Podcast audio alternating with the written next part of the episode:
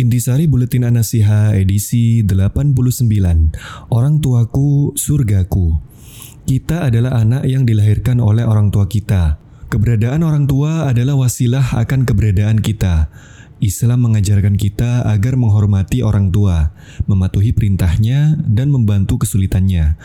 Namun, tidak sedikit orang yang tidak peduli kepada orang tuanya.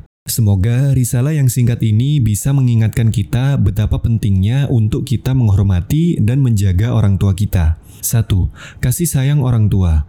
Allah berfirman yang artinya, kami perintahkan kepada manusia agar berbuat baik kepada kedua orang tuanya.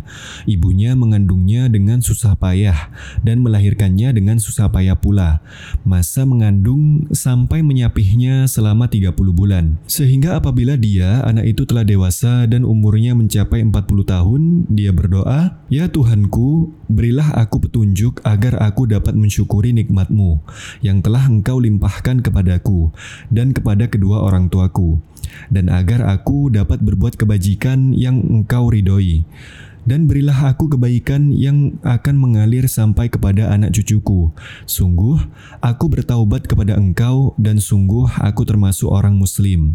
Quran Surat Al-Ahqaf ayat 15 2. Kedudukan dan hak orang tua. Allah berfirman yang artinya, dan kami perintahkan kepada manusia agar berbuat baik kepada kedua orang tuanya.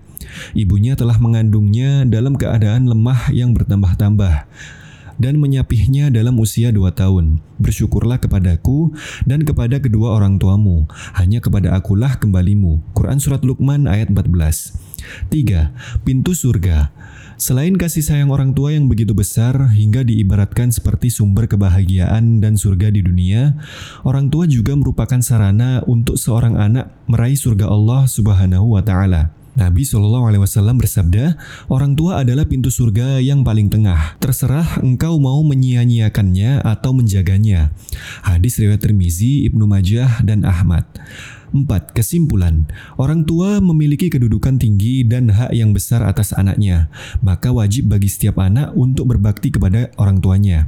Orang tua sangat mengasihi anak-anaknya, saking besarnya kasih sayang mereka layak diistilahkan dengan nikmat surga di dunia.